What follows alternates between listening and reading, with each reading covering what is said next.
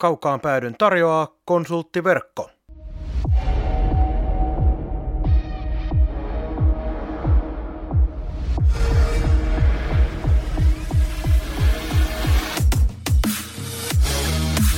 Tämä on Kaukaan pääty.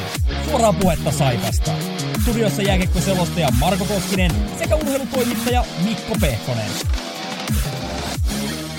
Tervetuloa mukaan! Maaottelutauko on vietetty ja kaukaan päätykin palaa tauolta. Se tuntuu tauolta, vaikka normaalisti aiemmin vedettiin parin viikon välein ja nyt tämä tauko oli vähempi kuin se kaksi viikkoa. Hei, minä olen Marko Koskinen, vastapäätä istuu Mikko Pehkonen. Liiga jatkuu tältä tällä viikolla Saipan osalta kolmella ottelulla. Niihin ei oikeastaan tällä, tässä lähetyksessä keskitytä, mutta mainitsinpa nyt kuitenkin. Mutta Mikko, miten tuo tauko liikakiekosta nyt maistui, kun aika haipakkaa on menty? Itse asiassa maistui minun mielestä todella hyvälle. Että, ö, tiedän, että on paljon, paljon kiekko, kiekkofanaatikkoja, jotka nauttii sitä herkkua joka päivä. Itse ehti tässä syyskuun sarjan alettua jo pari kertaa miettimään, vaikka pelitahti olikin vähän repaleinen, niin miettii, että kyllä tämä 60 peli on ihan hirvittävän paljon, niin kuin, että mikä, mikä määrä siinä on kateltavaa, niin tota, teki henkisesti oikeasti aika hyvää. En, en katsonut EHT-pelejä enkä muuten NHL jotain maaliklippejä kattelin, että siinä oli jääkiekot viime viikolta. Tämä on hyvä, kun et katsellut EHT-pelejä. Minä yritin kyllä katsella, koska siellähän pelasi oikein Saivon pelejä ja tänään pitäisi Saivon pelaajia ja tänään pitäisi siitäkin vähän jutella, mutta kyllä aika vähäiseksi jäi loppujen lopuksi pelien seuraaminen, mutta katsotaan, jos niitä jotakin tarttui, mutta sen verran vielä mainitsen omalta kohdalta, että semmoinen pehmeä startti tähän liikakauden jatkumiseen taas, kun tulee tällä viikolla semmoinen pari tuhatta ajokilometriä näiden matsien takia, mutta – eipä se mitään, tehdään töitä, kun niitä on tarjolla. Mutta hei, tämän lähetyksen aiheena käydään tosiaan läpi ne väitteet, mitä minä ja Mikko muista liigajoukkueista ennen kauden alkua laittoi eetteriin ja sitten tietysti vähän käydään läpi Petman ja Westerholmin otteita Karjala-turnauksessa, vaikka kumpikaan ei seurannut tiiviisti pelejä, mutta sepä ei ole ennenkään asiantuntijoita estänyt tuntemasta asioita. Sitten tietysti pari sanaa Mark Olivier Roasta, joka siirtyi Saipaan tuolta Keski-Euroopasta ja sitten lähetyksen loppuun vielä niputetaan Saipan osalta alkukauden plussat ja miinukset. Uh, Mutta semmoinen pieni lämmittely tähän alkuun, ei lähdetä noihin Saipan viimeisiin peleihin, mitä ei enää käyty läpi edellisessä jaksossa tai sen jälkeen, kun niitä pelattiin, mutta aika mukavasti kuitenkin loppui oli vähän väsyneen oloinen ennen kaikkea henkisesti joukkue, mutta sieltä vaan länsirannikolta kaksi voittoa, kuusi pistettä ja koko siltä viikolta seitsemän paunaa, niin oli varmasti joukkueelle aika iso juttu pienen tauon, pien, pientä taukoa ennen saada noin voitot. Loistava tulos. Siinähän oli vähän sitä kauhuskenaarioa olemassa edellisen viikon tappioiden jäljiltä ja vielä Kuopiossa tuli tappio. Että siinä olisi ollut niin kuin pitkän tappioputken ainekset ja siitä tauolle olisiko se nyt ollut kuusi peliä sitten vai mitä siinä olisi tullut, tullut niin toi länsirannikon kiertue, kiertue niin joka on perinteisesti vaikea vielä. vielä. Useastihan se on laskettu, että jos sieltä jommankumman peleistä pystyy voittamaan, niin se on loistava suoritus. Kuusi pistettä on huikea suoritus. Ja mitä viittasit tuohon vähän väsyneenä, niin ei ollut pelillistä, pelillistä ilotulitusta, mutta joukkueelle, jos keinoja voittaa niitä pelejä, niin sekin on tärkeää tietysti pitkässä juoksussa, koska esimerkiksi tuo legendaarinen tutuksi tullut pimeä, tumma, raskas tammikuu esimerkiksi, kun siellä koittaa, niin siellä tulee iltoja, että joka päivä ei vaan lähe. Että sit sun pitää keksiä jotain keinoja, keinoja pyörittää itsellesi pisteitä. Ja kyllä niin kuin ihmisiä tässä kaikki olla, oli urheilija tai kuka tahansa, niin tuon parin voiton jälkeen, onnistumisten jälkeen tauolle meneminen, niin vaikuttaa se väkisinkin fiilikseen, että miettii mikä se ahistus, tai miten, ei välttämättä ahistus on ehkä vähän liikaa sanottu, mutta sellainen, miten paljon mieltä painaisi, jos siinä olisi se tappioputki alla, kun lähdet harjoittelemaan. No, jännä, kun mainitsit tuon pimeän, raskaan tammikuun, mutta ainahan puhutaan pimeästä, raskaasta marraskuusta. Eikö se mennä suunnilleen kolme kuukautta pimeätä ja raskaita aikoja liikakaudesta? No, no mennään, mutta siis siinä, se tammikuuhan on sellainen klassinen siellä, että siellä pelataan sitten jotain tiistai-pelejä, alkaa kokonaisrasituskaudelta olemaan jo aika kovaa, että se korostuu silloin ja ei olla vielä ihan siellä niin kuin ratkaisupeleissä runkosarjan lopussa, missä ratkotaan viimeisiä sijoituksia, vaan niitä, niitä pelejä, missä pitäisi niinku roikkua koko ajan mukana ja pysyä niinku kilpailussa mukana, että ennen kuin alkaa hiljalleen aurinko paistaa ja valoisammat ajat tulee. Niistä kahdesta länsirannikon pelistä ei tosiaan lähdetä syvällisemmin analysoimaan, mutta se mikä mulle jäi mieleen oli tämä Rauman peli, jossa äh, sanotaan näin, että vähintään puolet pelistä oltiin niin pahasti jyrän alla. Laukaukset oli pelin jälkeen 82 ja 28 Lukon eduksi. Niin se, että sieltä voittoja sen jälkeen kuitenkin aika hyvin pelin päällä Porissa. Ei, ei kannata katsoa sarjataulukkoa tai minkälainen joukkue on vastassa, niin edelliseen päivään verrattuna kuitenkin erittäin hyvä suoritus jo pelillisestikin sitten Porissa. Oli, oli ja itse asiassa tämä tukee sitä tämän kauden vähän erikoista trendiä, että vieraissa kulkee tuloksellisesti ihan eri tavalla kuin kotona. Kotona. Ja Virtaapu jossain kohtaa alkukautta puhuu vähän paineista siitä, että pelataan tuttujen kavereiden sukulaisten edessä ja muuta, mutta on, on se mielenkiintoista. Siis vieraskentällähän me ollaan liikassa niin kuin sijoituttu, en edes muista nyt mitä se oli, katoin ennen taukoa sen, tai just tauon alettua sen, mutta siis ollaan niin kuin vieras, vierassaldolla liikan niin kuin parempaa päätä ihan reilusti. Ja kotona taas kynnetään, että se on, tietysti noin niin kuin ihmisten ää, mielenkiinnon herättämisen kannalta, niin tietysti se kaikki toivoo, että se olisi just toisinpäin. Että kotihallista lähettäisiin positiivisella fiiliksillä useammin pois. Ja vielä ennen kuin mennään näihin meidän väitteisiin muista liigajoukkueista, niin viimeinen huomio, ollaan ylivoiman kanssa tuskasteltu vaikka kuinka paljon, niin ja kaiken tämän päätteeksi tilastollisesti Saipa on viidenneksi paras ylivoimajoukkue, melkoinen paradoksi. Mutta mennään sitten noihin meidän väitteisiin ja palataan ehkä tähän erikoistilanteeseenkin vielä myöhemmin tässä lähetyksessä. Ennen kauden alkua niputettiin 14 väitettä 14 liigajoukkueesta sillä tavalla, että molemmat otti, otti, otti seitsemän joukkuetta. Mikko, eikö pidetä homma käyntiin? Aloita sinä, koska HIFK on äh, sarja, äh, sarjataulukossa. Ei ole sarjataulukossa, mutta aakkosissa joukkueesta ensimmäisenä, jota anna palaa. Mites menee? Minun väite oli, että IFK voittaa mestaruuden ja tietysti luonnollisesti olemme, olemme liian varhaisessa vaiheessa toteamaan, että pitääkö tämä paikkansa. En tiedä, en tiedä. Jossain kohtaa näytti aika tuskaseltakin se startti, mutta nythän on hivuttautunut sinne sarjan, sarjan kärkeä, pisteerot on ihan mitättömiä oli, että käytännössä on niin kärki, kärki päässä ja vähän niin kuin puoli huomaamatta ja jotenkin ollut sellainen olo, että Hifkin peli ei ole missään vaiheessa edes kulkenut vielä erityisen hyvin. Toi... Ni, niin tuossa on niin kuin, näen, näen omien kokemusten perusteella, niin näen aika paljon vielä kasvunvaraa, eli sinänsä on ihan raiteella ja ilahduttavaa on ehdottomasti aina Hifkin seurajohdolle posit, että siinä kohtaa kun peli ei oikein kulkenut, niin siellä on ainakin vanha urheilutoimenjohtaja aikaa niin painettu paniikkinappulaa aika ajoissa, niin nyt ei ole lähdetty pelaajarallia tekemään heti, kun on tullut pari tappia. Joo, toi on jännä, jännä mitä sanoit, ei ole peli kulkenut, mutta IFKhan on ollut tietyissä tilastoissa edistyneitä tilastoja, jotkut antaa enemmän painoarvoa, jotkut vähemmän, mutta IFKhan on ollut ihan kärkipäätä koko alkukauden, eli tavallaan ovat vähemmän pisteitä saaneet kuin olisi tilastollisesti peliä, kun katsoo, niin pitänyt saada. Eli käytännössä olisi niin liikan kärkijoukkue periaatteessa, jos mentäisiin, että nykyistä enemmän pitäisi olla pisteitä. Niin. Kyllä, mm. kyllä.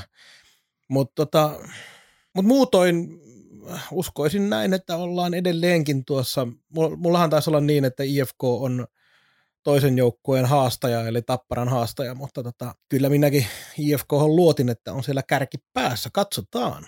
Mielenkiintoilla odotamme.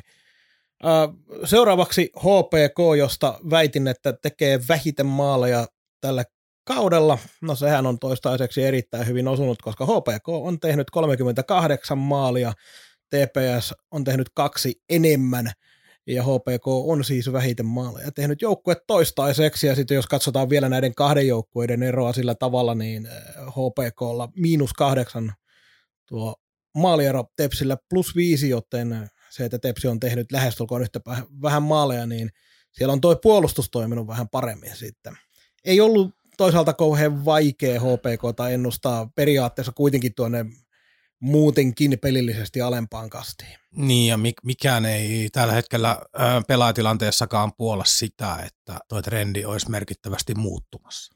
Joo, siellä on varsinkin ulkkarit sukeltanut aika pahasti Marchinut, mm. ynnä muut mm. ei ole kyllä sanotaan näin, että kun keskikaistalle piti pistää ykkös- ja kakkosentteri tulkkareista, niin kumpikaan ei ole sitä roolia pystynyt ottaa. Eli... Joo. Ja sitten joku Jouli aloitti lentokelillä ja hävisi. Joo, Kor- pelas, kor- pelas, joo. Kornetti on tällainen niin kuin, ei nyt mikään tähtiliikassa ikinä minun mielestä ole ollut, mutta sellainen joku vaikka 0,75 pistettä per peli pelaaja niin kuin parhaimmillaan se va- vaeltelee varjojen mailla. Että, Niin, jos Saipan kannattajille tulee, tulee, tulee mieleyhtymiä, niin sanoisin, että David Goodman oli aika lähellä semmoista samantyyppistä, semmoinen niin kuin kakkos-kolmosketjun luotettava pelaaja parhaimmillaan. joo, ei niin sanotusti ikinä teksti TV etusivulle, mutta tota, aika lähelle voi, jos menee nappiin. Paitsi jos ratkaisee seitsemännen finaalin jatkoajalla. No. Mennään eteenpäin. Joo, ja minulla oli äh, Ilves. Vaihtaa päävalmentaja. Äh, Tämä väitehän, Anteeksi, mä vähän naurattanut. Tämä väitehän voi, voi silloin hetken aikaa ihan hyvinkin, joku kymmenen kierrosta oli pelattu, niin siellä oli aika paljon kuohuntaa. Ja, Näinkö siellä on edelleenkin jatkoajassa Ilveksen puolella Myrrälle kenkää ketju ihan siellä kärkipäässä, mutta en tiedä En- minkälaiset se viime aikojen joo, en, ole käynyt, viestit, viestit ketjuun on ollut. en ole käynyt katsomassa, mutta nyt kun sarjataulun lähet sarja kärjessä, niin tuskinpa tästä tarvii nyt tällä hetkellä keskustella. Että väitteestä en perännyt vieläkään. Vieläkään en usko ihan tuohon porukkaan niin paljon. Heillä on vielä loukkaantumishuoliakin tässä jonkun verran, jonkun verran ollut, mutta tota, tuossa ei, ei, väite ei pidä tällä hetkellä, kun kuti sai pätkääkään. Toi on hyvä, että et peräänny, mutta se vaatii aikamoista uskoa, että vaikka näitä syksyn mestareita on ennenkin ollut, niin se, että joku tipahtaa kärkipaikalta kolmasosa, kun on pelattu niin pahasti, että pistetään valmentajan vaihtoon. No, se on se seuraajohdon odotukset, että se on niin kuin, no, joo, Mm. joo, no joo. Ei se mitään, pidä kiinni siitä. En pidä sitä ihan todennäköisenä. Seuraavaksi mennään vähän nopeammin, näitä ei kuluteta aivan järkyttävästi aikaa tähän, mutta Jukurit hankkii maalivahdin kauden aikana, oli meikäläisen väite. Mikkeli Jukurit tällä hetkellä parhaltaa viiden ottelun voittoputkessa, viisi kolmen pisteen voittoa. Ennen kuin mietin tuota maalivahtiasiaa, pitääkö meidän nyt Mikko ottaa tässä näin hattu käteen ja todeta, että sehän onkin Olli Jokinen valmennusnero. ei, Ei sarjaa pelattu kolmannes. Joo, eiköhän me edelleenkin pidetä siitä, että nämä nyt ei välttämättä ole taktiikkanero Jokisen pelkkää ansiota, mutta ei siellä nyt olla sukellettukaan ihan siihen tahtiin, kun odotettiin, vaikka sekin kyllä näytti viisottelua takaperin juuri siltä. Joo, tämä muutti tämä ennen taukoa oleva voittoputki tämän koko kuvan. Et sehän, sitähän käsiteltiin kriisijoukkueena suurin piirtein 15 peliä. niin kuin, niin kuin, ja nyt, nyt sitten ei keskustellakaan koko aiheesta. Sen takia minä usko, että se tarvii jotain pysyvämpää, että voittoputkia ja tappioputkia tulee ja menee, mutta mitä tämä esimerkiksi joulu-tammikuu, pitäisi piste napata sieltä, kaksi täältä, kolme tuolta, mahdollisimman vähillä nollilla pisteillä pyöriä, niin se tasaisuus on se juttu. Mitä tulee meikäläisen väitteeseen, olen hyvin vahvasti sitä mieltä, että näin tulee vielä tapahtumaan, että Jukurit sinne maalivahdin hankkii. Äh, Salminen on pelannut odotettua paremmin, mutta Valtteri Ignatsev ei vakuuta millään tavalla kakkosena ja tällä hetkellä ennemminkin vaikuttaa sellaiselta, että kaveria ei voi laittaa kentälle mihinkään otteluun. On hävinnyt kaikki kolme aloittamaansa peliä ja päästänyt näissä 12 maalia, eli neljä maalia per peli menee selän taakse, kun pääset pelaamaan. Niin uskon hyvin vahvasti, että maalivahti sinne vielä tulee. Sitten minulla oli Jyppi. Väite oli se, että viidellä ulkkarilla lähtivät kauteen, kauteen, niin vähintään kaksi viidestä lähtee kävelee tai laitetaan pois. Tota, vielä ei ole tapahtunut, mutta ää, tästä on helppo pitää kiinni vieläkin. Jypin sarjasijoitusta katsoo taulukossa. Jossain kohtaa tulee paine tehdä jotain. Tämä on yksi tapa reagoida. Ja sitten jos tämä sarjasijoitus pyörii sellaisena, mitä se nyt on, niin tullaan lähelle siirtorajaa, niin viimeistään sitten voi olla taloudelliset syyt jo tehdä jotain. Eli tässä on niinku kahdestakin eri kulmasta tämä homma voi toteutua ja mennä vielä reilusti tuon kahden ylikin. Ja vaikka siellä ulkkareista ei nyt voi sanoa, että ovat epäonnistuneet totaalisesti, mutta ei myöskään ole pystynyt antaa joukkueille ihan sitä, vaikka O'Brieniakin hehkutetaan Jyväskyläläisten kannattajien keskuudessa aika paljon, mutta ne, jotka osaa katsoa sinne pelin taakse, huomaa, että vaikka annat kovia taklauksia ja oot sillä tavalla yleisön suosikki, niin tekee hirveitä virheitä edelleen ja jatkuvasti, ja siellä mennään oikealta ja vasemmalta ohi ja käydään heittämässä maaleja.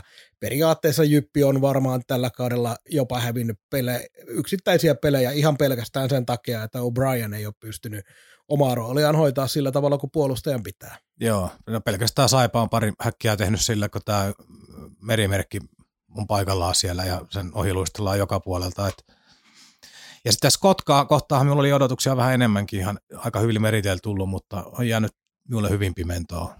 Kävi EHT-säkin pelaamassa ja jotenkin tuntuu siltä, että varsinkin tämän hetken aikana, kun vieläkään ei olla pandemiasta pois päästy, niin ehkä enemmän Shotgun ja eh, Saipon pyrohtankin kanssa oli sillä merkitystä, että missä maassa herrat pelaa. Niin, ja tämä on muutenkin vähän erikoinen toi EHT, mennään kohta, mutta siis tämä olympialaisvuosi tekee sen, että nämä, esimerkiksi niin kun Venäjä marssitti Karjala-turnaukseen sellainen parikymppisten joukkueen, niin tietää, että olympialaismiehistä tulee käytännössä sataprosenttisesti, no voi siellä joku yksi, kaksi kouhalukkoa löytyy, mutta niin kuin käytännössä sataprosenttisesti rapakon takaa, niin ei näe mitään olympialaistestejä ole. Nämä on niin kuin maksimissaan. Katsellaan nuorten kisoja kohti ja katellaan MM-kisoja kohti.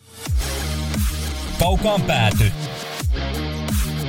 Podcast, joka ei kumartele, vaan jolle kumarretaan. Seuraavaksi keltamustat ystävämme Keski-Suomesta, eli Kalpa, josta väitin, että pelaa eniten jatkoaikoja tällä kaudella, ja siinä on toinen meikäläisen nappi osuma toistaiseksi, nimittäin peräti puolet Kalpan otteluista on venynyt jatkoajalle, 11 jatkoaikaa 22 otteluun. Seuraavaksi tulee kärpät, jolla on seitsemän jatkoaikaottelua. Uh, niitä syitä, mitä sanoin, niin yksi oli niistä, että Kilpeläinen on sellainen maalivahti, joka näitä parempiakin joukkueita vastaan pystyy pitämään pelit tasaisena, mutta itse asiassa Eero Kilpeläinen on ollut tällä kaudella jopa kehno. Torjuntaprosentti huitelee reilusti alle 90 ja peräpä on muutenkin vuotanut kalpalla sillä tavalla, jutteli hetken aikaa Kuopion pelien radioselostajan kanssa, niin hän on vähän sitä mieltä oli kanssa, että kilpeläinen yksinkertaisesti alkaa ilmeisesti olla niin karseta, en nyt muista ihan minkä ikäinen kilpeläinen on, mutta pikkasen alkaa ilmeisesti jo ikä näkymään siinä, että ei pysy enää taso. Olisiko ollut jotain kolme, seiska, kolme, kuusi. Kuitenkin siellä joo. puolella, että ei enää mikään kolmekymppinen. Joo, ja sitten eh, torjuntaprosentit on oma lukuunsa. Siihen vaikuttaa, niin kuin on nyt Saipaskin viime vuosina nähty, niin vaikuttaa niin paljon myös puolustaminen, minkälaisilta paikoilta päässä ampumaan, että se ei aina ole kerro veskaristakaan, mutta sen verran on kilpeläisen suorituksia nähnyt, niin siinä on mennyt ihan aidosti niin kuin sellaisia löysiä maaleja. Sellaisia, mitä ei olla totuttu näkemään. Joo. Kalpa on siellä 12 ja mä odotin, että on enemminkin tuolla noin jossain taistelemassa kuuden parhaan joukkoon pääsystä vähintään, vähintään siellä säälien kotiedussa kiinni. Jos saavat tuon peräpään kuntoon, niin aivan varmasti sinne on vielä mahdollista päästä, koska maaleja tuo joukkue kuitenkin osaa tehdä. Mutta on kyllä hämmentävä tuo alkuperäinen väite, siis äh, 22 pelistä, niin joka toinen menee jatkoille, niin se on kyllä hirvittävä prosentti. Se on, ja se on välillä jännä juttu, kun ajoittain joukkue esimerkiksi kärppiä vastaan oli jo 3-0 johdossa vieraskentällä, mutta sitten se jotenkin vaan se peli, peli niin kuin katosi siitä ja tämä johto, mikä tuli ensimmäisen, oliko 12 minuutin aikana, niin sitten se vaan katosi ja sieltä se vaan toinen joukkue hilasi ja toki se vielä meni niin, että kärpät johtoon ja Lasse Lappalainen sitten teki viimeisellä minuutilla, kun se nyt oli tasoitusmaali, mutta se on käynyt molemmin päin, että Kalpa on tullut ison maalin takaa jo matkalta tasoihin ja myös päästänyt johtoasemasta. Et mielenkiintoilla seuraan tätä, mutta melkoinen osuma toistaiseksi. Joo, koko väite minulla oli se, että ei riitä, riitä materiaali kärjessä, eli sinne tulee ykköskenttää neljä, neljä uutta ukkoa kauden aikana, yksi pakki ja kaikki hyökkäjät. No nyt ollaan siinä tilanteessa, että Löfqvisti lasketaan käytännössä kuitenkin kärkikentän pakiksi, että me lasken siihen yhden. No kyllähän Löfqvist, kun tuodaan joukkueeseen, niin odotetaan Joo. kärkipakin roolia. Nimenomaan kiekollisen pakin rooli. Et siinä on niinku yksi osuma. No Koplicek tuli, mutta hän on kuitenkin niin kuin perusliikapelaaja, vaikka on hyviä tehoja tehnyt. Muistaakseni, ää, oliko, katoinkin tämän, mutta 12 peliä kahdeksan pinnaa ehkä. Tämä nyt on ulkomuistista. Maiseman vaihto teki kyllä Koblisekille erittäin Joo. hyvää tässä tapauksessa. Mutta häntä, häntä en nyt laske siihen, että on kärkikentän hankinta. Hän oli enemmän niin leveyspelaaja, joka nyt on ottanut roolia.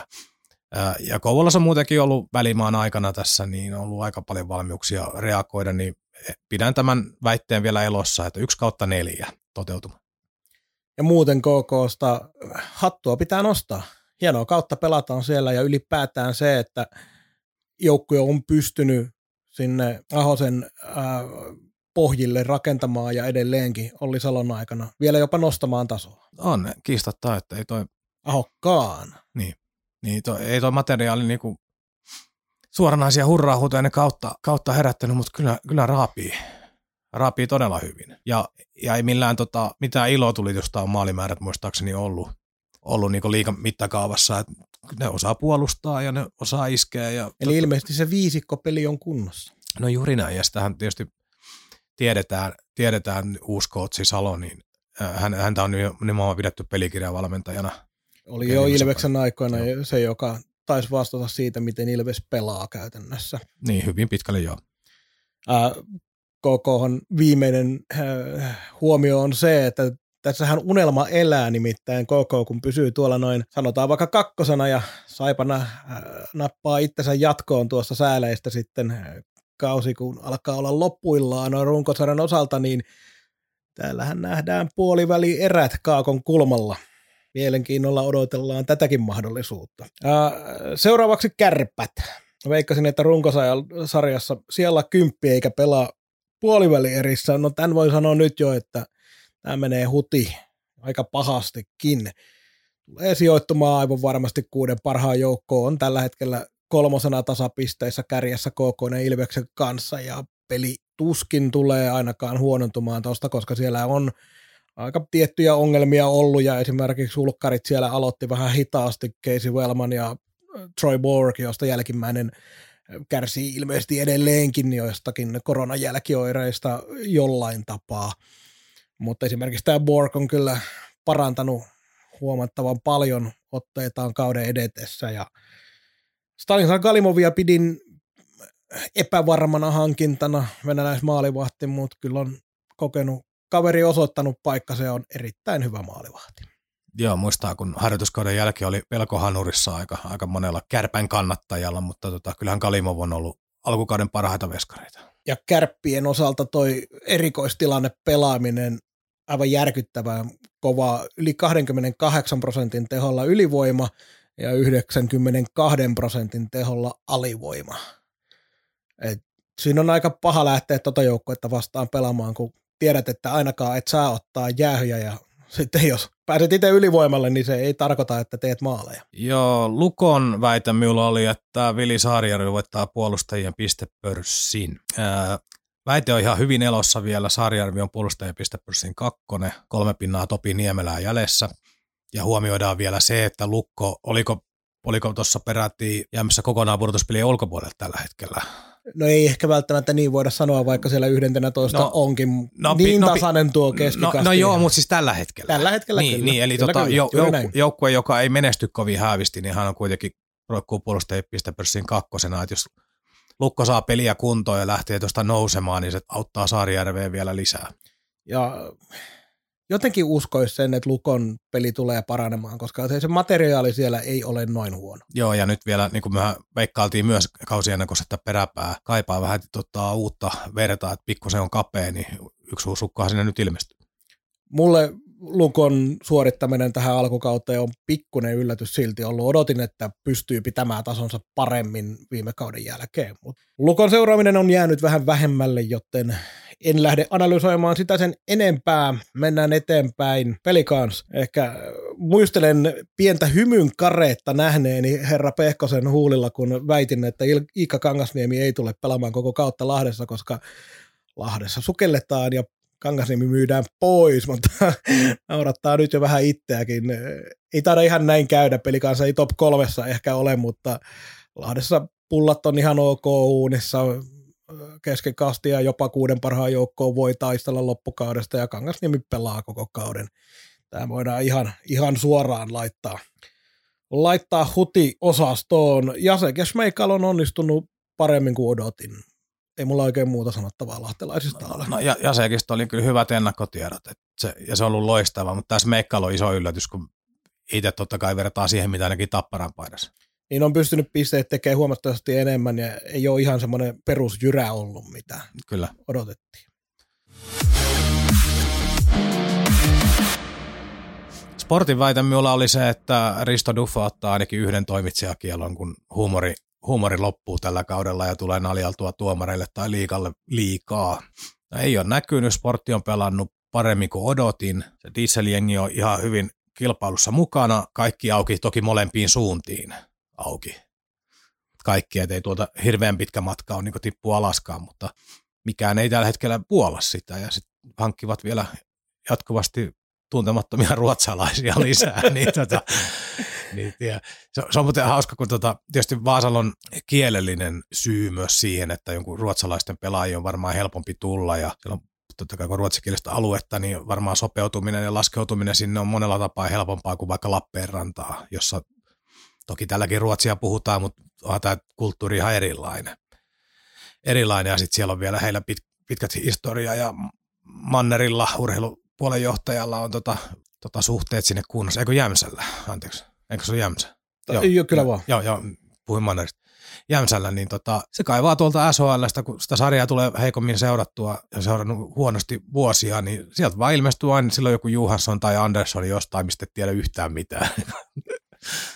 Ja sitten vielä nämä tuntuu olevan sellaisia pelaajia, jotka on jossain, äh, jo, jos ovat pelanneet SHL-joukkueessa, ne ovat pelanneet koko uransa lähestulkoon jossain kolmos ketjussa ja tehneet Joo. kuusi pistettä per kaus. Niin on no nimenomaan, kun kärkipelaajat on sitten niiden osasto tai suunta on niinku KHL tai, tai sitten pysyy SHL, että tavallaan sellaiset ruotsalaista tänne pääasiassa tällä hetkellä tulee, jotka haluaa seuraavaa askelta uralla ottaa. Et mahdollisesti täällä niin kuin statsit kuntoon ja sitten paremmalla asemalla vaikka takaisin. Mutta toivo elää sen suhteen, että Duffalla tota, menee orava muunta jo ainakin yhden kerran tällä kaudella, että se on hauska myös.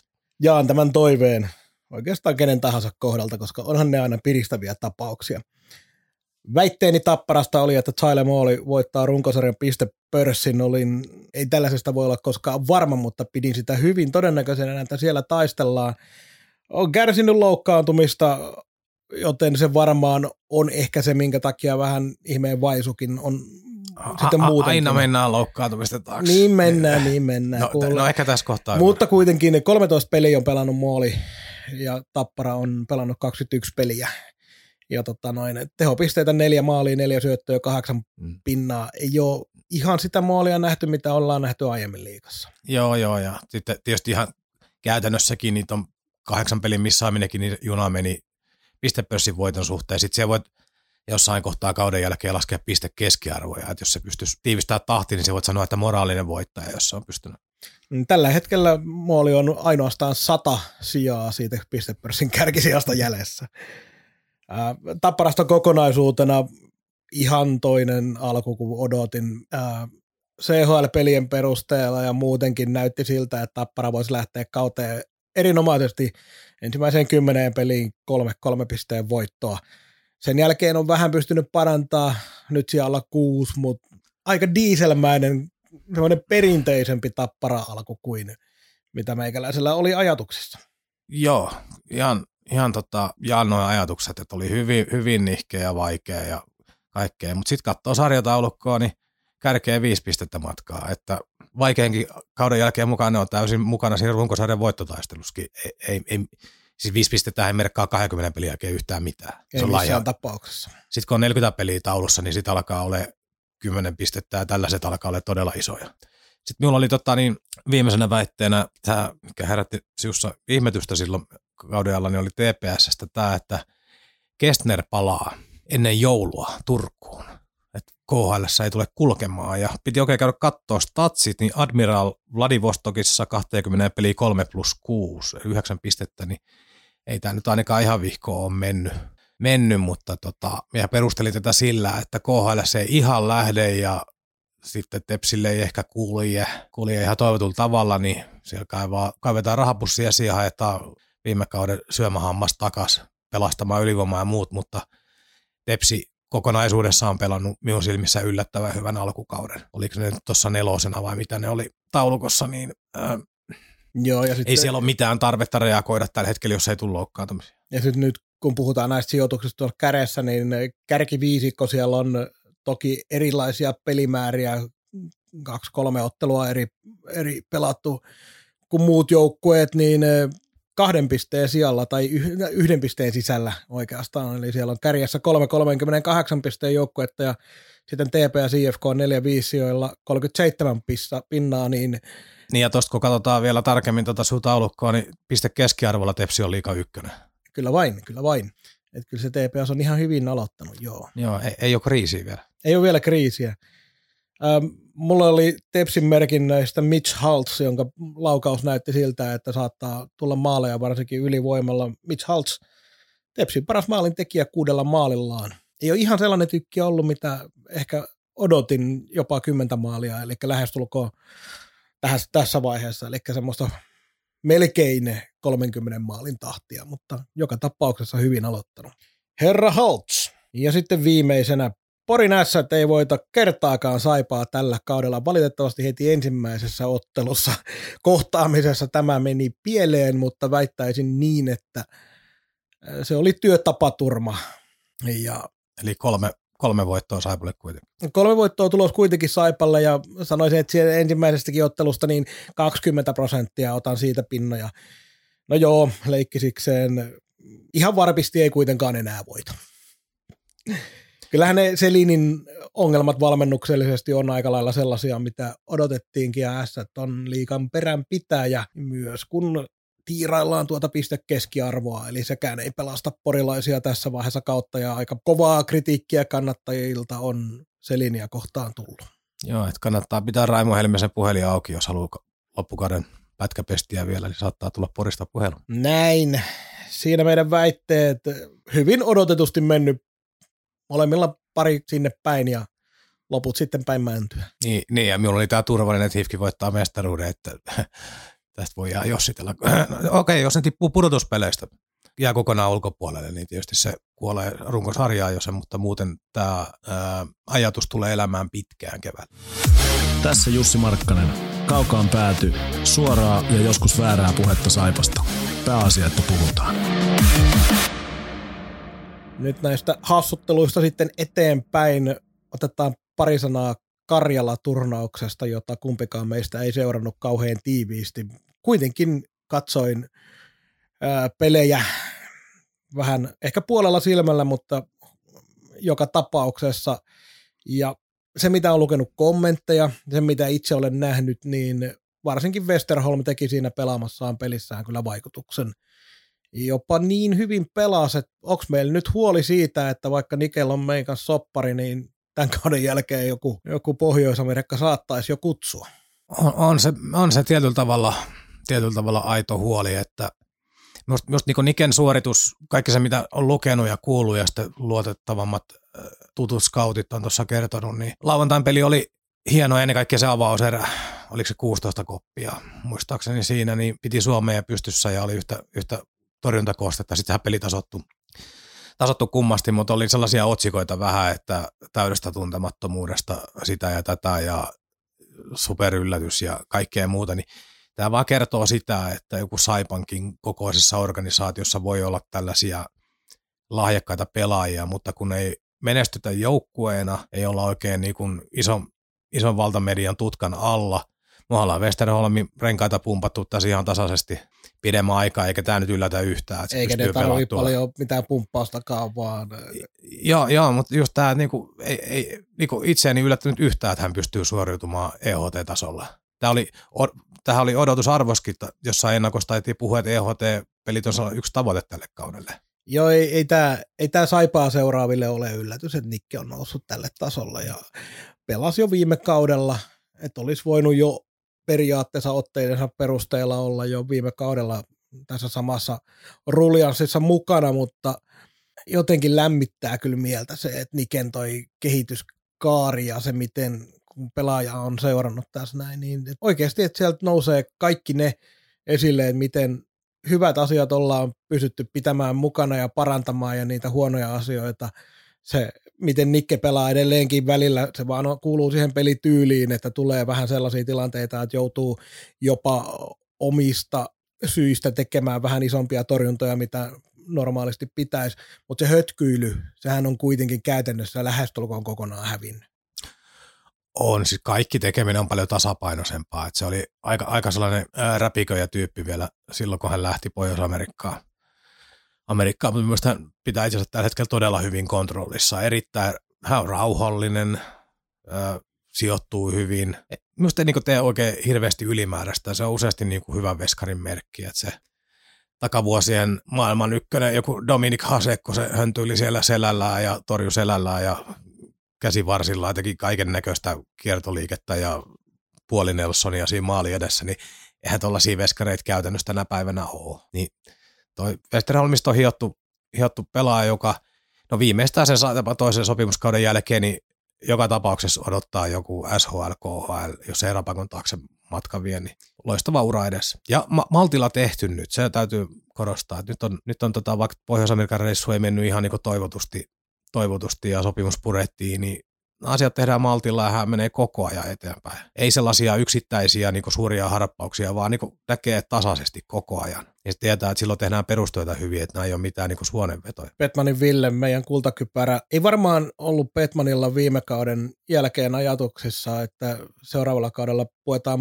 paitaa päälle, vaikka pelaaja kuinka uskoo itseensä ja tietää parhaiten oikeastaan ne omat ominaisuudet, että että tämmöistäkin voi tapahtua nousua yhden kauden aikana. aikana. Venäjä vastaan ei päässyt vissiin kentälle kertaakaan, pelasi ylimääräisenä hyökkäjänä ja sitten tuli reilu 13 minuuttia muistaakseni Ruotsiin vastaan, Tsekkiin vastaan ja Ruotsiin vastaan pääsi sitten aloittaa jo ihan kunnolla pelaavissa ketjuissa, mutta nimenomaan hyökkäyspuolella. Oliko se kakkosketju sentterinä siellä oikein? Joo, lauantaina oli 12 minuuttia ja sunnuntain 16. Joo, niin Petmanin osalta vaikka nyt ei tehnytkään kolmea maalia ja viittä syöttöä, niin pidän myös onnistuneena visiittinä, ensivisiittinä maajoukkuepaitaan.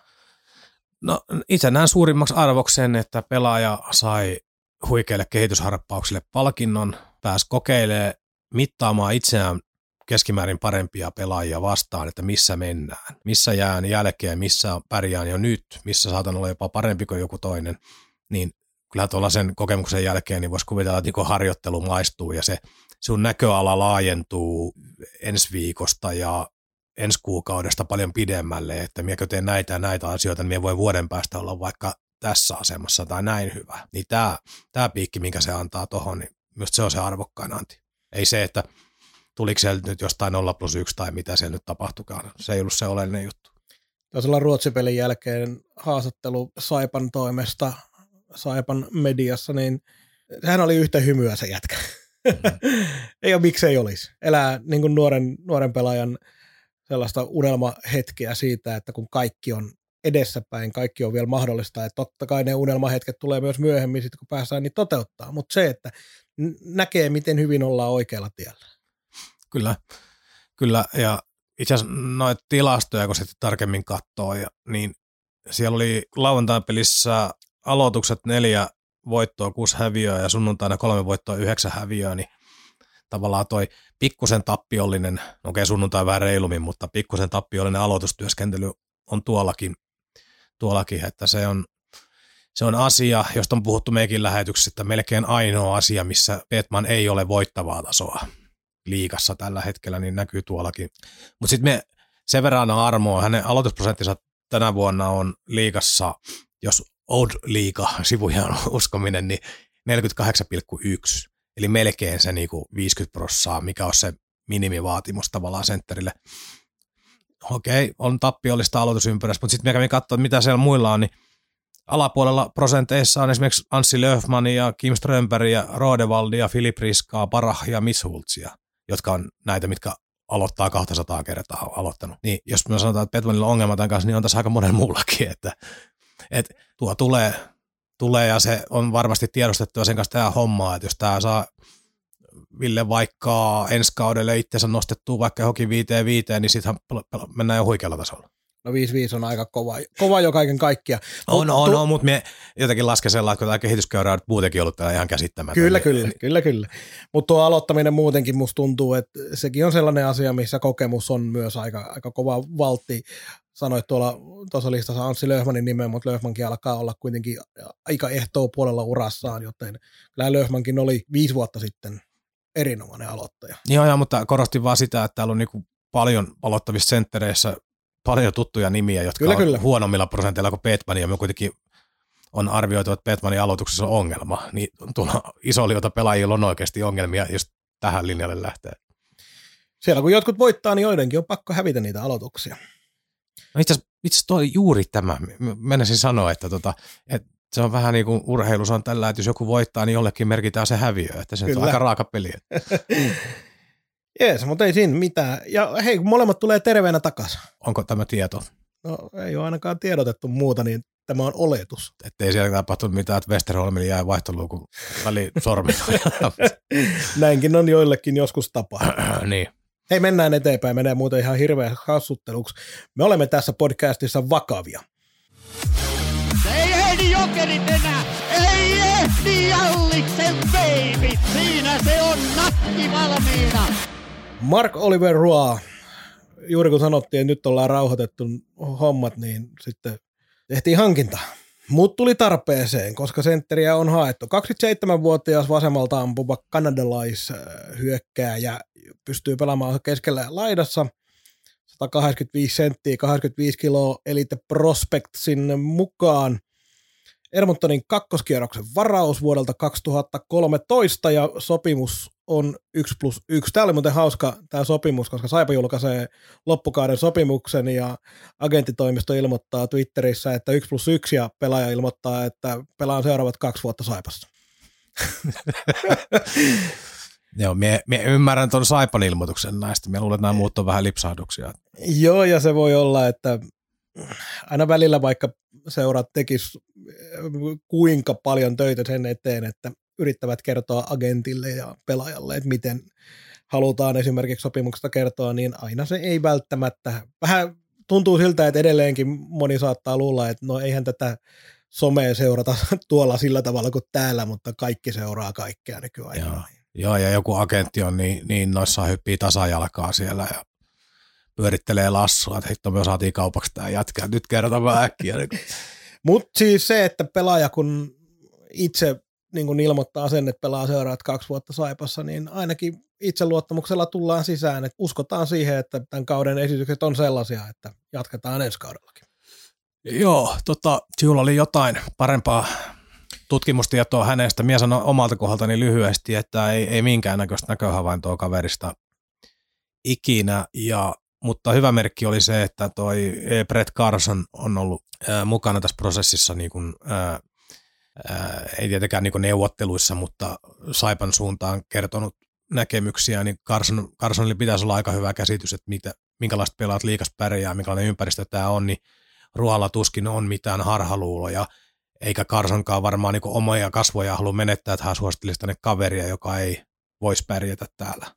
Joo, ja jos joku ei muista, niin Brett Carson kiekkoili Saipassa, puolustaja, joka kiekkoili Saipassa muutama vuosi sitten, niin sieltä tämä yhteys, mutta kyllä vain ja sitten se, että on tosiaan tämän kauden aloittanut tuolla ISHL-sarjassa Itävallassa, eli sama sarja, mistä McIntyre tuli, joten veikkaan, että siellä on tiettyjä, tiettyjä kauhuflashbackkejä nyt joillakin tullut tähän tätä sarjaa kohtaan, mutta ää, aiemmin uralla on sitä ennen pelannut pääsääntöisesti ECHL vähän reilu 180 peliä, AHL 100 peliä. Tällä kaudella Bratislava Capitalsin paras pistemies, 13 pistettä saman verran pelejä ja näistä neljä maalia, yhdeksän syöttöä, mutta se, tämä Capitalsin tarinahan on aika surullinen.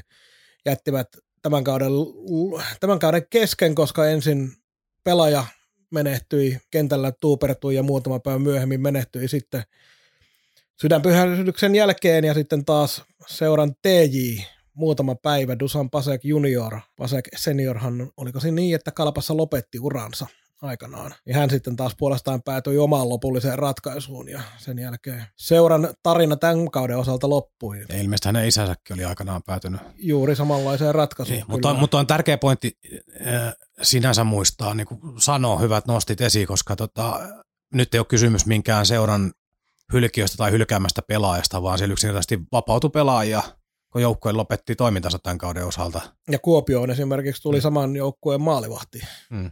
Se on toinen tarina vähän mielenkiintoisilla tilastoilla ja sun muuta, mutta ei mennä siihen. Mutta tosiaan Ruoasta sen verran, meikäläisellä on hyvä ystävä agenttina, joka on enemmänkin tätä Pohjois-Amerikan kiekkoilua seurailee, niin hänen kauttaan vähän tietoja ja muutenkin, niin ää, tuolla Quebecin juniorisarjassa QMJHL ennen varausta 2013, kun tapahtui varaus, on paljon kehuttu luistelua, eli se luistelu, mikä edelleen hän pitää vahvuutena, itsekin kertoi siitä, niin se nyt tietenkin on, mitä nykyään saipaa halutaan. Mutta sitten minkä takia ei saanut oikeastaan mahdollisuuksia, vaikka oli kolmen, toisen kierroksen varaus, niin siinä tapahtui sitten heti varausta seuraavana kautena tuli ensiksi rannevamma ja sitten kun siitä selvisi, niin tuli aivotärähys ja se kaus meni, vaikka pelasi 39 matsia muistaakseni silloin, niin se kaus meni vähän niin kuin siihen. Ja sen jälkeen ei oikein taso enää pysynyt samana, että pääsi sitten vielä Edmontonin farmissa kokeilemaan AHL, mutta ei oikein pystynyt enää vakuuttaa, että kannattaa tehdä NHL-sopparia. Ja sitten seuraavat kaudet meni AHL usean eri joukkueen farmissa ja ei oikein saanut enää sitten semmoista kunnollista näyttöpaikkaa, koska yleensä sitten tietenkin näiden NHL-organisaatioiden omat varaukset menee, menee niin kuin edellä. Että, et, aika perinteinen hetki tuommoiselle 27-vuotiaalle pelaajalle, alle 30 lähtee sitten Eurooppaan, kun viimeiset kaksi kautta oli kokonaan ECHL ja tavallaan se tie ylöspäin oli toistaiseksi ainakin tukossa. Joo, ja siinä perheessä on koira, sen täytyy olla hyvä tyyppi. Ehdottomasti, ehdottomasti. Joo, tota, ihan pakko näin niin hevonpaska bingo hengessä lainata, lainata tällainen, että olen keskushyökkääjä, jolla on hyvä peliäly, hyvät pelintekijäominaisuudet ja nopeutta. Tykkään kontrolloida kiekkoa, tehdä peliä ja luistella kiekon kanssa. Myös erikoistilanteet sopivat minulle, niin Tollasen, tollasen kun lyö suurin piirtein Googleen, niin luulee, että osumia tulee noin 1500 sit saman tien. Ja okei, mie ymmärrän itse tehnyt ihan näitä samanlaisia, samanlaisia, mutta nämä on just tällaisia, että aha, seuraava sivu. Ei merkitse mitään. Oikeassa olet, mutta näitä on tehtävä. Niin. Jollain tapaahan pelaajia pitää kuitenkin markkinoida myös tulevalle yleisölle. Ja Joo, ja pelaajat markkinoi itseään ja, ja varsinkin tuo Pohjois-Amerikka osaa tämän osaston kyllä nämä pelaajat sieltä. Osaa, osaa ja osa se tavallaan niin kuin aika, aika raikas poikkeus, kun tänne hankittaisiin joku tuollaisellekin taustalla oleva kaveri, joka ilmoittaisi siihen tiedotteeseen, että et, et luistelu, luistelus on paljon parannettavaa ja, tota, ja ihan niin kuin kamppailupelaamisessa en ole kovin hyvää. Mutta kyllä minä osaan ihan kohtuullista kiekkoa laukoa. Eli tällainen niin kuin, tulisi niin kuin, että mitä täällä on hankittu. Et... Muistaisin näitä samantyyppisiä kommentteja tulleen erään James Sanfordin suusta, joka on tämä yksi puolustajan legenda, joka pelasi Saipassa kaksi harjoitusottelua ja pihalle sen jälkeen, no, koska... Parvekekiipeilijä. Joo, koska hukkas kännillä jälkeen avaimensa ja kiipeili parvekkeelta omaan kämppäänsä. Mutta... Oli vähän vaatteitakin kadonnut matkassa. Jos jo, jotain tämä tarina ja paljon muitakin tarinoita kiinnostaa, niin kaukaan päädy historiasta löytyy neljä ulkkarijaksoa. Käykää kuuntelemassa ne, siellä on paljon hienoja tarinoita myös aikalaisten kertomana. Mutta Roa istutettu ainakin tämän päivän harjoituksessa sinne McIntyren ja, ja Halloranin keskelle. Ilmeisesti tuollainen pohjoisamerikkalaisketju olisi ihan kiva nähdä myös kentällä ja todennäköisesti tullaan näkemäänkin. Joo, minä en tuota kenttä, kenttärastituksia itse asiassa harrastanut ollenkaan nyt taulaton ruohankinnan jälkeen, mutta käytännössähän oleellista on nyt se, että saataisiin kaksi jalkeille, kaksi teho, tehokasta kenttää, tavallaan kaksi isku, iskukykyistä kenttää jalkeille. Toinen pyörii Petmanin ympärillä ja toinen sitten, miten näitä nyt pyörittää, mutta esimerkiksi toi, toi kolmikko, minkä sanoit tuossa, niin kuulostaa ihan niin kuin kokeilemisen arvoiselta ainakin. Mutta mut tämä on tekee niin kuin vaikeaksi suunnitella näitä kenttiä. Itse kun ruoata ei oikeasti ole nähnyt, niin on niin kuin hirveän vaikea sanoa, että mitkä se ominaisuudet on ja kenen kanssa se voisi olla. Että sehän voi yhtä hyvin olla nopeasti niin, että se näyttää kohta siltä, että se olisikin parempi olla vaikka Petmanin kanssa. Niin kuin hirveän vaikea sanoa. On vaikea sanoa ja tosiaan yritin kaivella kaverista videoita, niin pääsääntöisesti niitä löytyy tuolta kuuden 7-8 vuoden takaa Pohjois-Amerikasta. Ja sitten on semmoinen paussi ja sitten toki tämän kauden osalta löytyy Itävallan sarjasta, mutta ei niistäkään mitään pysty sanomaan. Ne on yksittäisiä tilanteita, missä noin on, pitäisi katsoa koko pelejä ja sitten edelleenkin sarjojen väliset erot on isot siinä, että mikä on pelinopeus, mitkä on pelityylit ja kaikki niin. Odotellaan mielenkiinnolla tätä viikkoa ja kolmea peliä, niin nähdään vihdoin viimein kaveri kaukalossa. Kaukaan pääty. Suoraa puhetta Saivasta. Sitten loppua kohti tässä jaksossa, joka venyy tällä kertaa vähän pidempään, koittakaa kestää, mutta nyt isketään tämän alkukauden Saipan osalta ja vähintään edes löyhästi Saipaan liittyviin plussat ja miinukset. Molemmat on kirjaillut kolme plussaa kolme miinusta. Ja koska Mikko aloitti nuo 14 väitettä, minä aloitan nämä ja isken ensimmäisen plussan tiskiin. Pidän erittäin hyvänä sitä, että tässä ollaan uskallettu ja kyetty muokkaamaan joukkuetta virran toiveiden mukaan. Eli ollaan saatu sisälle nopeutta ja sellaisia virran pelitapaan soveltuvia pelaajia, Halloran, Monaco ja Ruo pitää nyt odottaa, olettaa tässä vaiheessa, että Ruo sopii tuohon.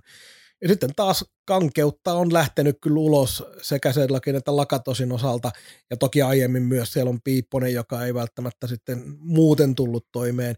Mutta se, että se positiivinen asia on nimenomaan se, että Saipa on pystynyt, kyennyt ja halunnut muokkaamaan joukkuetta tässä kauden aikana, koska eihän Virta kuitenkaan ole ää, tätä joukkuetta pystynyt rakentaa ennen kauden alkua. Joo, tämä noudattaa täysin sitä strategiaa, että kasattiin, to, toki nuoret mukaan laskettuna, mutta isohko rinki. Sen jälkeen niin kuin virtapuheinen kauden alku, että kaikki saa reilun mahdollisuuden, ja sitten aletaan katsoa, että ketkä tässä pysyy mukana ja ketkä tässä haluaa olla. Niin, nyt on osoitettu jo eka syksynä se, että tota, tässä ei ihan oikeasti niin kuin kaivata mukaan yhtään sellaista tyyppiä, joka ei ole tähän valmis tai pysty tätä tekemään. Vahva signaali myös muille pelaajille. Erittäin vahva. Oma ykkösplussa on, äh, tämä nyt ei yllätä ketään, mutta Japo äsken puhuttiin, sen takia otetaan lyhyesti, mutta Ville Petman on alkukauden tarina. Kaveri, josta ehkä odotti vähän viime vuoden muistoja niin kuin, äh, kaivaen, niin pelaaja, joka ehkä pelaa sen 56 ottelua ja tehoton 2 plus 2. Niin hän onkin meidän hyökkäyksen niin kuin kirkas liideri ollut alkukauden, aivan valtava voitojaloinen kaveri ja tekee kiekolla ihmeellisiä asioita ja ei, ei muistuta niin alkuukaan sitä pelaajaa, mikä viime vuonna nähtiin. Et toki työmoraali nyt on on, mutta kaikki se, mitä kiekolla tapahtuu, on jotain ihan käsittämätöntä. Ja toi maajoukkueen juttu, mikä puhuttiin äsken, ää, siis kerta kaikki se upea, upea nousutarina ja ei, ei jos tuossa niin kuin ihan alkukaudesta silloin, sanotaan nyt jo parikymmentä peliä pelattu, niin jossain kympin kohdallakin pähkäili, että voiko tämä kestää kovin kauan, niin ei ole nyt kyllä näkynyt vielä pienintäkään merkkiä siihen, että ei tämä voisi jatkuu koko kautta. Joo, ei kokonaisvaltainen tekeminen on niin hyvää, että on tapahtuvat tapahduttava joku ihmeellinen fyysinen väsymys tai joku muu vastaava, joka vie sen pelin tason kokonaisuutena alaspäin. Ja, ja sekin on tietysti niin kuin realistisesti ajateltuna mahdollista, että jonkunnäköistä kyykkäystä tulee. Kuitenkin peliajasta puhutaan hänen kohdalla monena iltana 20 paikkeilla olevista minuuteista vastuuroolissa. Se on henkisesti ja fyysisesti ihan eri tilanne kuin se, mitä viime vuonna kävit pörräämässä vaikka 13 minuuttia neloskentässä tässä vaiheessa teen lennosta sellaisen päätöksen, että mennään muuten sitten plussat ja miinukset sekoita, sekoittain, koska en halua, että tämä jakso päätyy meidän osalta kuuteen miinukseen. Noniin. Niin otan seuraavaksi ensimmäisen miinukseni ja tämä menee löyhästi Saipaan liittyen, tavallaan kuitenkin aika, aika paljonkin Saipaan liittyen, nimittäin ykkösmiinuksena Lappeenrannan kaupungin hallisekoilu. Aivan käsittämätöntä tumpelointia joka rintamalla ja kyllä valtuuston pitäisi ymmärtää hävetä pois lukien ne, jotka tietävät, että heidän ei tarvitse hävetä. Valitettavasti osa niistä, joiden pitäisi hävetä, ei ymmärrä sitä, että heidän pitäisi hävetä. Tota, suuri osa tietysti tuosta sanoisin katastrofaalisesta päätöksenteosta on tahatonta. Et siellä istuu vaan valtuutossa sellaista väkeä tai istui ainakin silloin, kun tätä päätöstä tehtiin, että jolla ei niin ole kykyä arvioida niitä asioita, vaikka tiettyjä faktojakin annetaan tiskiin. Tulee mieleen esimerkkinä eräs, jonka nimeä nyt en mainitse, koska en halua maalittaa. Sehän on äh, tällä hetkellä ongelma internetissä, mutta kuitenkin esimerkkinä eräs, joka epäili, että onko sille sijoituspaikalle nyt bisneksellä niin väliä. Niin tällaiset henkilöt sitten tekee päätöksiä, jotka vaikuttaa koko kaupungin, kaupungin olemassaoloon, ehkä ei välttämättä, mutta siihen, että miten täällä pärjätään. Niin. Ja sit se, että siellä on siellä tahatonta, äh, tahatonta sellaista hölmöyttä, niin sitten osa yksinkertaisesti ajaa omaa agendaansa ja oman, äh, oman niin kuin äänestäjiensä agendaa riippumatta siitä, mikä olisi hyväksi kokonaisuutena kaupungille. Joo, tämä on, tässä on erittäin isossa roolissa äh, asioiden valmistelu. Eli virkamiehet tai ulkopuoliset konsultit, kaikki muut, jotka niitä asioita ja papereita tuottaa päätöksien taustalle, niin, niin, niin. Esimerkiksi nyt tämä sisäliikuntahalli, johon otettiin aika lisää, niin tuossa on aika, aika monen Lappeenrannan valtuuston ihmisen kanssa ja myös ihan kaupungin hallituksen jäsenen kanssa jutellut jutellut niin off the record ja viesti on ollut kuitenkin se, että tämä valmisteluprosessi esimerkiksi sisäliikuntahallin suhteen niin pitää nyt ottaa vakavasti käsittelyyn ja miettiä, miten on mahdollista, että alun perin jotkut kuvitteli päättäneensä 5-6 miljoonan sisäliikuntahallista, joka maksaakin nyt 12 miljoonaa, eli mistä on niin kuin alun perin päätetty, että joko, joko on ymmärretty päätös väärin tai sitten tässä on niin kuin tarkoitushakuisesti haluttu ajaa projekteja eteenpäin. Yhtä lailla mennä tuohon jäähalliasiaan enempää nyt halua mennä. Mulla on aikanaan käsitelty ja näihin tullaan vielä palaamaan. Se on vuoden varma, mutta esimerkiksi viime viikolla oli useiden urheiluihmisten kanssa keskustelua tämän sisäliikuntahallin suhteen, niin sieltä väläyteltiin aika monesta paikasta, että uskottaa ja älä Mikko, mutta keskusta vaihtoehto tulee palaamaan vielä yhden kerran valtuustoon ennen kuin tämä kisapuisto nyt kähtää eteenpäin. En tiedä, minulla ei ole tuota tietoa, mutta tuolla aika vankasti sitä ilmapiiriä, että tässä aletaan tarkastella että koko jäähalliasian valmisteluakin vielä uudelleen. Että menikö sekään oikein? Jotenkin vaikea uskoa, että meni. Niin.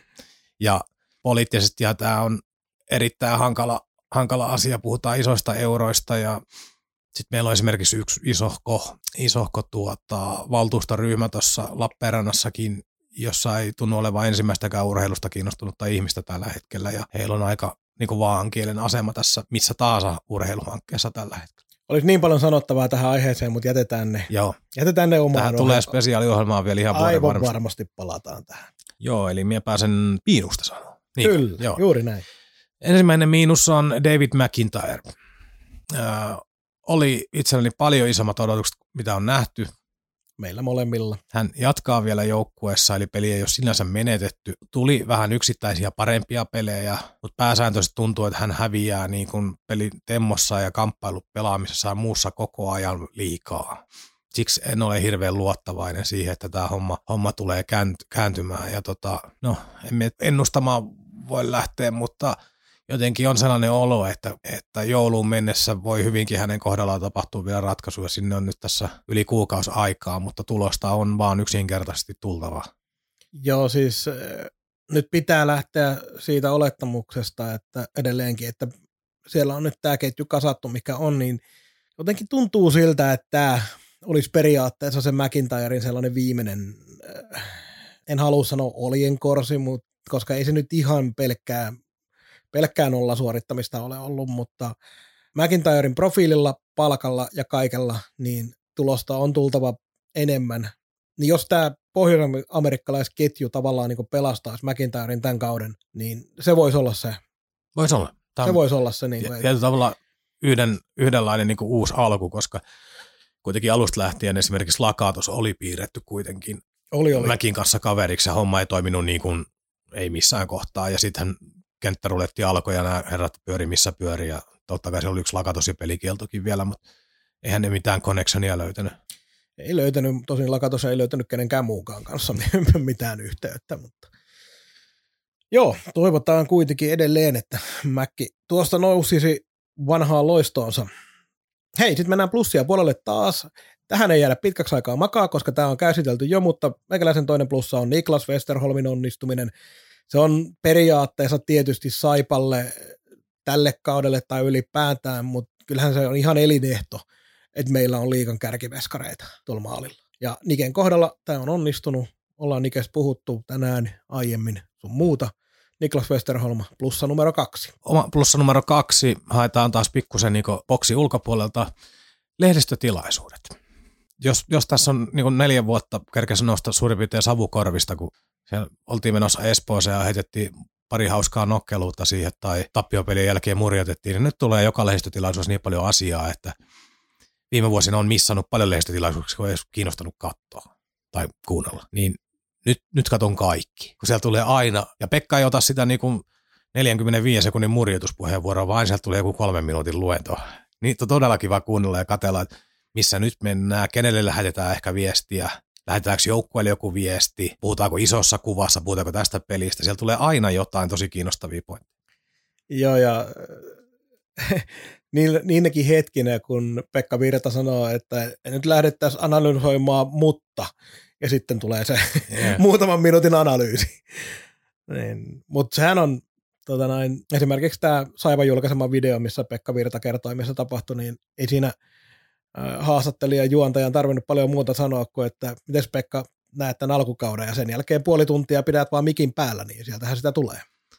Joo, joo, ja sitten se, just kun se johtaa niin kuin viestintää, tai tekee viestintää, anteeksi, ei johda, vaan tekee viestintää sitä kautta ö, yhteisöille, kannattajille, kumppaneille tähän, tähän suuntaan. Ja sitten to, toinen kulma just mitä siellä on, kun se viestii myös joukkueelle. Joskus vähän roimemmin, joskus siistimmin, joskus antaa armoa, joskus ei ymmärrä. Niin myös tämä on niinku se kiinnostava dynamiikka seurata. Ja sitä saadaan onneksi seurata tässä seuraavat kaksi ja puoli vuotta vielä vähintään. Miinus numero kaksi meikäläiseltä. Dominik Lakatos aika helppo miinus ottaa tähän mukaan. En oikein vieläkään tavallaan ymmärrä, että miten ei tullut sellaista huipputekijää tuohon joukkueeseen.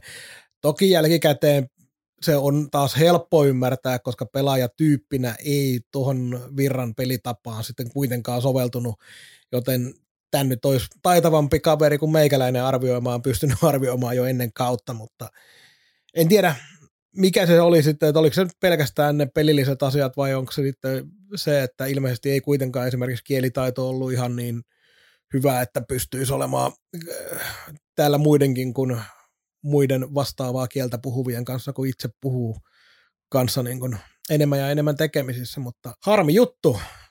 Viime, no. viime kauden maalikoosteita kun kattelin, niin kauniilta näytti, mutta tällä kaudella näytti tosi pahalta. Yksi, yksi maali tyhjiä. Mm. Tota, tähän on varmaan aika helppo sanoa, että suht isolla joukolla myö mukaan lukien oltiin väärässä, että varmaan ainakin mie kokemuksen mukaan aika vähis oli ne, jotka osas epäillä, että tämä päättyy näin. Joo, ja, ja vielä harjoituskaudellakin näytti hyvältä. Kyllä. Et, et, et ehkä ehkä niin kuin, hänestä on puhuttu paljon ja spekuloitiin hänen poislaittamistaan ja tämä oli oikea ratkaisu. Ei siitä mitään. Et ehkä se, mikä minua jäi niin mietityttämään, oli tämä Pyrohtan antamat kommentit sinne jollekin tsekkiläiselle medialle. En nyt uskalla sanoa mikä se oli, kun muista yhtään, yhtään, mutta niitä käännettiin suomeksikin, niin siellä oli Pyrota kertonut sitä, että kun ei ole hyvä olla, niin tota, ei peli kuule, eli hän, hän oli tietoinen siitä, että lakatus sille ei vaan niin kuin, nyt vaan tämä ympäristö ja nämä jutut tällä hetkellä natsaa täällä. Mutta se kiinnostavampi asia Saipan kannalta on oikeastaan se, että Pyrohta puhuu siitä, kuinka paljon heidän perheet oli tekemisissä keskenään. Ja niin väistämättä jäi miettiä, että, miettimään, että Saipan kannalta toivottavasti tämä ei vaikuta Pyrohtan viihtyvyyteen Lappeenrannassa ja tavallaan siihen juttuun, että hän ammattiurheilijana, totta kai hänellä on pukukoppiyhteisö, mutta miten se perhe sitten lähtee yksi sellainen tärkeä osa sitä kuitenkin aika pientä niin kuin tukirengasta, mikä täällä on. Joo, ja näiden kahden pelaajan historia kuitenkin on olemassa jo pidemmältä aikaa, niin no, sitä jäädään seuraamaan ja uskotaan ja toivotaan, että ei vaikuta sillä tavalla negatiivisesti. Minun toinen, toinen miinus on on yleisömäärät. Ja ennen kuin kuulijat hyppii silmille ja huutaa koronaa, niin ymmärrän ihan täysin, täysin sen kulman, mutta silti jollain tavalla, jollain tavalla on vähän harmittanut Lappeenrantalaisen kiekkoilun kannalta, että hallille ei ole uskallettu tai haluttu mennä, mennä vielä, että pois lukien yksi peli, johon kohta palaa, niin, niin, niin väkeä on koko ajan liian vähän ja sitten siellä on esimerkiksi toi tuossa viime kuun lopulta esimerkiksi Saipa Ilves keskiviikko, muistaako se tunnelma oli niin apaattinen, että ei se niinku tuntuu, että ei heronnut jostain harjoituskauden ottelusta niinku millään tavalla. Että intohimoton ja tunteeton ja sellainen, ja sitten se vaikuttaa aika suoraan siihen ää, tuotteeseen, minkä näet kentällä. Enkä tarkoita, että se vaikuttaisi pelaajiin, mutta se yleisfiilis, mikä siitä jää, onko peli intensiteetti mikä, niin jos siellä ei ole yleisö oikein messissä, niin todennäköisesti ihan täysin saa itsekään kiinni. Siinä niin ammattimainen ei ole, että osaisi arvioida joka, joka ilta pelkästään subjektiivisesti sitä, että onko kamppailuvalmius samanlainen nyt tänään, kun oli siinä tä- Täpötäyden hallin pelissä tyylisesti, jos saat kiinni tästä ideasta. Kyllä vain. Niin, niin se on ollut harmittavaa, että just se on taloudellisestikin haastavaa, vaikka Saipa nyt on ihan hyvin, hyvin tuossa rahaa tehnyt, mutta onhan siellä paljon otettu turpaakin korona-aikana, niin haasteita tuo. Ja aina täytyy muistaa, että siis voittaminen on yksi juttu, mutta joku hyvä tunnelma kotipelissä voi tulla joillekin sellaisia fiiliksiä, että haluan nauttia tätä lisää, niin niitä fiiliksiä on tänä vuonna ollut aika vähän.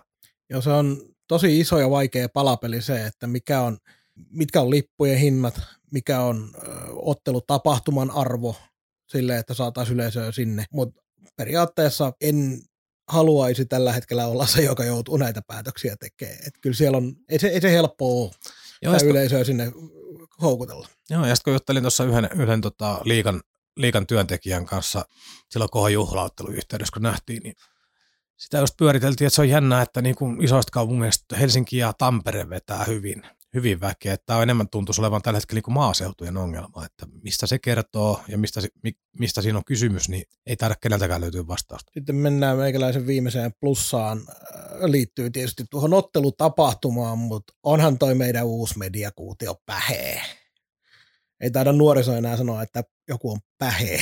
Nyt opetetaan nuorisoa siinä. Että Boomer, se on, boomeri juttu. Joo, joo, juuri niitä. Se on hieno se meidän uusi mediakuutio. Ja tuohan se sille, niin kun ajatellaan aikaisempia vuosia jo siinä seuran toimistolla, kun olet paininut sen vanhan rotiskon kanssa, mistä ei nähnyt yhtään mitään ensimmäisen kahden vuoden jälkeen suunnilleen. Ja oli pelkällä tahdon voimalla, kun se pysyy siellä katossa jollain tapaa toimintakuntoisena, niin se, mitä tuo mediakuutio tuo ottelutapahtumalle, miten sitä, tämä on vähän semmoisia pienen seuran juttuja, kun sanotaan, että kun sitä opitaan käyttää pikkuhiljaa, koska totta kai jos ajattelet isompia seuroja, niin siellähän on mediatiimit opetellut nämä mediakuution käytöt jo vuosia aiemmin ja sun muuta. Mutta joka tapauksessa pidän sitä tuohon meidän nykyiseen halliin, jossa todennäköisesti nyt joudutaan pidempään olemaan, mitä moni halusi ja kuvitteli, niin kaunis kuutio. Joo, no me oikeastaan niputtaisiin ajatukseen niin, niin, että kertoo meidän olosuhteista kaiken se, että 2021 meillä on katossa sellainen laite, joka on kuulunut keskimäärin kaikkialla muualla vakiokalusto jo pitkään. Niin semmoinen, sanotaan, että 10 vuotta vähintään, Niin. 15-20 vuotta useimmilla. Et niin, niin, niin tolkuttomasti täällä ollaan noiden hallin katto ja muiden sekoilujen jäljiltä, niin, niin paljon täällä ollaan perässä. Et nyt ollaan tavallaan saavutettu se taso ja on, onneksi on sen verran tyylikäs, tyylikäs laite, että tota ei tuohon halliin tarvii enää uusia. Että tuolla pärjätään se aika, mikä siinä mennään. Olettaa nyt 2020-luvulla Lappeenrannassa uusia halli on. Siitäkään kaikki on niin varmoja näiden viimeisimpien säätöjen jälkeen, että onko 2020-luvulla missä pelataan. Mutta me täällä kaukaan päädyssä olemme positiivisia tämän asian suhteen. En, en, ole- en ole. Totutusti. Hei, sitten mennään viimeisiin miinuksiin. Eikö, me- eikö minulla ollut vielä yksi plussa? Oliko sulla plussa vielä? Kato Oli. joo. Siellä no niin, Tota, totta. Tämä on puitu edellisessä jaksossa, kun oli vasta edellisessä, mutta erittäin lyhyesti Ville Kohan juhlapeli, kansainvälisen tason toteutus, herkkä tunnelma, ää, koskettava tapahtuma, käytännössä se seremonian läpivienti ja rekvisiitot ja muut, niin ihan viimeisen päälle hienosti tehty setti. Joo, tässä tosiaan puhuttiin ja itse kun olin pienessä roolissa myös auttamassa, niin se, että kuitenkin se lähtötaso, mitä haettiin, niin ne esikuvat oli NHL puolella ja siinä Saipan resursseilla onnistuttiin niin hyvin kuin voidaan. Käytin jolle, jossain vertausta, en muista käytinkö lähetyksessä, mutta jossain yhteydessä on käyttänyt, että kisapuisto nyt näytti niin kuin kansainväliseltä monitoimiareenalta pienen hetken. Kyllä siinä näin vaan pääsi käymään. Ja tietysti hienoa, että oli niin täynnä kuin tähän näin pandemia paikkaan. Se halli oletet, no, pystyikin olettaa, että on yleisöä paikalla. Nyt siihen viimeisiin miinuksiin. Meikäläisen viimeinen miinus osittain liittyy siihen yleisömäärään sillä tavalla, että vaikka tätä kautta tiedetään, että rakennetaan tulevaisuutta ja sun muuta, mutta silti tuo kotiotteluiden pistemäärä, kotiotteluiden kaksi kolmen pisteen voittoa kymmeneen peliin, niin kyllä se vaan on liian vähän. Eli kyllä sitä mieluummin voittaisi kotona enemmän ja vierais häviäisi sitten, jos näin pitää hävitä jossain ne pelit. Kotiotteluiden maalimääräkin edelleen, vaikka siellä yhteen peliin, oliko näin, että Jyppiä vastaan tehtiin viisi maalia, niin kymmeneen otteluun 21 maalia, niin eh, kyllä se vaan yksinkertaisesti niin on, että voitot tuo hallille yleisöä. Se on fakta.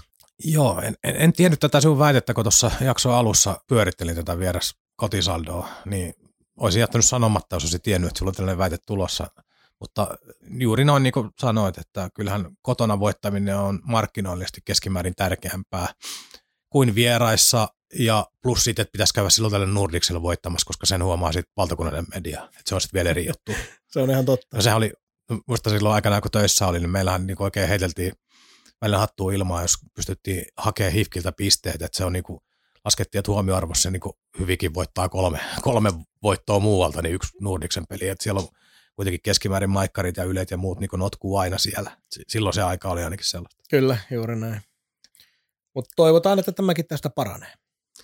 Ja minun viimeinen miinus on varmaan myöskin ristiriitoja herättävä, mutta ylivoimapeli.